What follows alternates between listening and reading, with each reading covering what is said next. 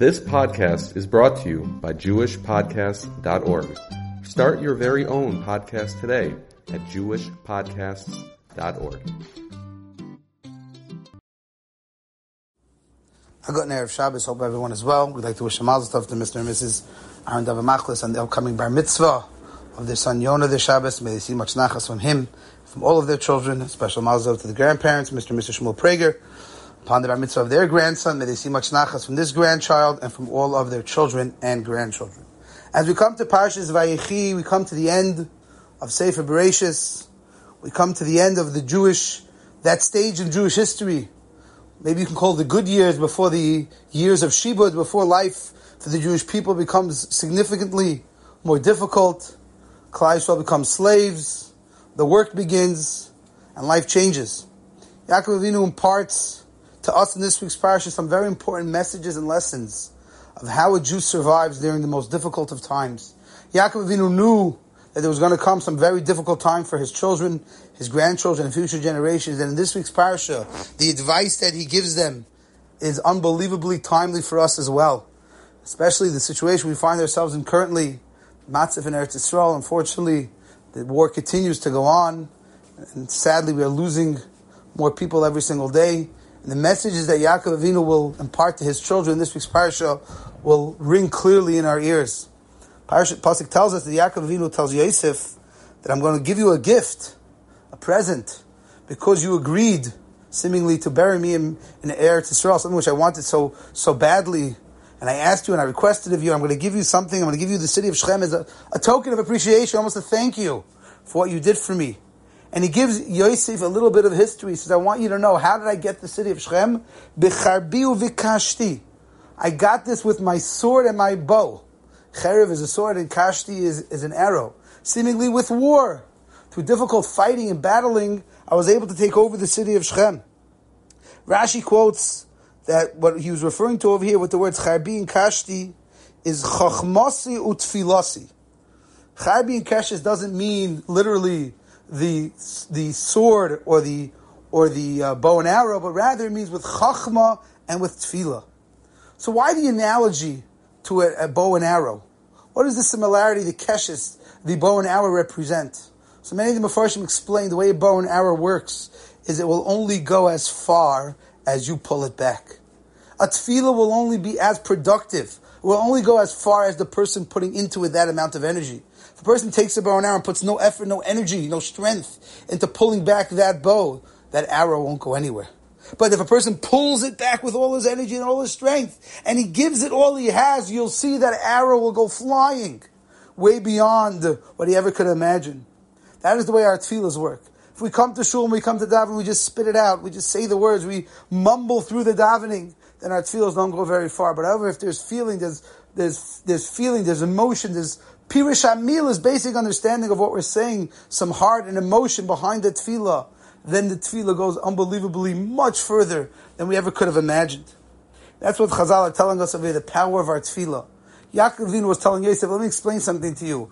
The Jewish people are not famous and we're not known and we're not individual, individualized because of our charbi and our kashti.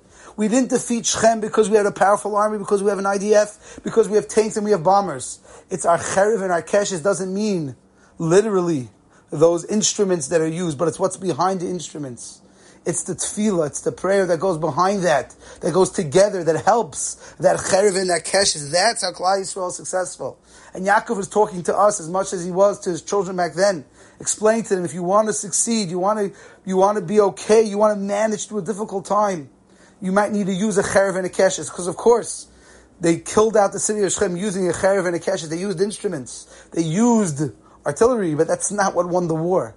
And that's not what's going to win the war today for us in Eretz Yisrael. Of course, we need to have an army, and of course, we need to have weapons, and of course, we need to have soldiers. But at the end of the day, the tefillah is going to be our biggest and most powerful tool that we have to defeat our enemies.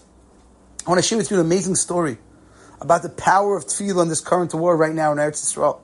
There was a fellow that was there was one of the frum Yidden who were who was in the army. He was in Gaza, and his general, person on top of him, his boss, so to say, came over to him and said, "Come here, I need you for a mission." Now you have to remember his boss, the general, is absolutely not frum whatsoever. Zero relationship to Yiddishkeit, zero connection, nothing, nothing, nothing to do with anything spiritual or anything religious in his life. And he comes over to this religious soldier. He says, I need you, I have a mission for you.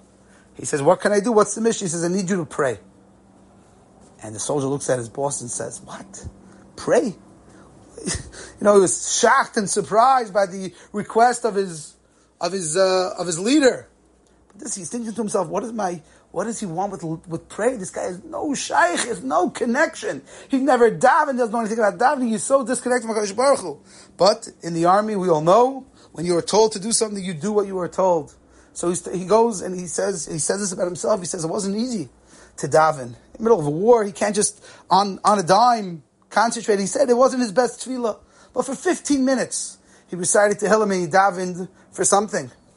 When he finishes his davening and he felt it was not his best davening because of the situation, his uh, boss, his commander comes over to him and gives him the biggest hug in the world. And he tells him, you should know you saved the day.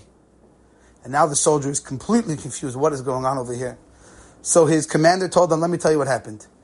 We, we were at a very difficult situation at this time. We had a bunch of troop carriers that got stuck in Gaza City, very vulnerable to attack, and there's nothing we could have done. We couldn't get ammunition to them, we couldn't get backup to them, we were totally at a loss. And as the commander, as the chief of this operation, I was at my wits' end, there was nothing I could do. And I realized you are a religious man, you're familiar with prayer, and I called on you to pray. And you prayed, and you know what happened? Somehow, some way, things started moving, and all of those soldiers that were in a very, very dangerous situation miraculously all survived. So to me, the, the amazing part of this story is that this non-religious Jew realized, without any direct connection to HaKadosh Baruch Hu, he realized that when all avenues fail, and when all roads don't seem to lead to any good conclusion, there's always tefillah. Even a Yid who's so far removed from Yiddishkeit, he knew that when everything else looks so bleak and so depressing, it's going to be tefillah. And ultimately, the tefillah saved all of those soldiers. So right now, we can't take for granted the amazing ability that we have through our tefillah. Every tefillah, every tehillim, everything that we say for Achenu B'nai Yisrael can be literally saving lives, literally changing the outcome of this war. But unfortunately, I feel, maybe it's just me, but I feel like as the war wages into its 82nd, 83rd day, it loses a little bit of what it was in the beginning. In the beginning, we were all very fired up. We were all very all in. And I hope everyone still is. And maybe I'm just speaking for myself. But after a while, you come a little desensitized. Okay, this is part of life. You know, we move on. We get back to life. But we can't forget there are Jews, there are Yidden that are in terrible sorrow right now. Their lives are at risk every single day. So what can we do to keep that in our mind, to keep it fresh? I believe the answer lies in Rashi in this week's parsha. What did Rashi tell us? That you have to fight betfilo. Rashi said it's tefillah v'chachma. So I wanted to say maybe what Rashi means is you have to daven with chachma. Not just go to war with chachma, which is of course you need, but maybe you need to daven with chachma also. What does it mean to daven with chachma? You have to come up with a way to be creative in your davening. Use a little chachma to make your davening more, more exciting, less stale. Of course, we daven the same thing every single day, three times a day. The same text, the same words. It can easily become somewhat rote routine, and perhaps even stale chas. So Chazal are telling us you got to use chachma, you got to get use some creative knowledge to make the tefillah more real, to make it less old and routine and more relevant to the time you find yourselves. I'm sure when we when we're not feeling well and when we get better, Rifa'enu takes on a whole new meaning. And when we do perhaps something inappropriate that day, Slach Lanu takes on a whole new meaning. And if we have a big exam, a test, or something big at work, Adam Das takes on a whole new meaning. All of these things, we just have to connect to the tefillahs that we're saying and bring them into our practical life. And then we'll realize how we can change our davening. Because our davening is now infused not just with tefillah, we're using chachma, we're using wisdom, creativity, to keep our davening fresh, to keep our davening uh, real. And this way we can ultimately make a very, very big change and difference in what is going on. I believe it's so, it's, um, it's unbelievable how Yaakov Avinu was telling his children so many years ago. The lesson of life is live by the tefillah. In the Goyish world, they live by the sword. We live by the tefillah.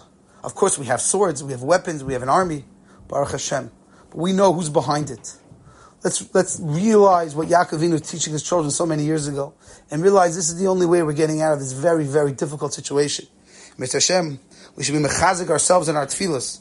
We should realize what our tefillas can do, how powerful they are, the difference that they make, and try to ensure that they don't become stale, it doesn't become routine. We take it seriously. Every tehillim that we say is with heart, with feeling. Imagine that soldier that's, that's between life and death, and our tefillah can be a difference. Imagine all those soldiers that are in a very difficult predicament, and our tefillahs can be the difference between survival and chas v'shalom, the opposite. Hashem, all our tefillahs should be heard, all our tefillahs should be accepted. We should be zeich that all the soldiers should come home soon. All the soldiers should be able to return to their families in good health, in good physical situation. Mirtzeh Hashem, the end of this war will be marked with the arrival of Mashiach, and together, as a unified class, we'll greet Mashiach. Have a wonderful Shabbos.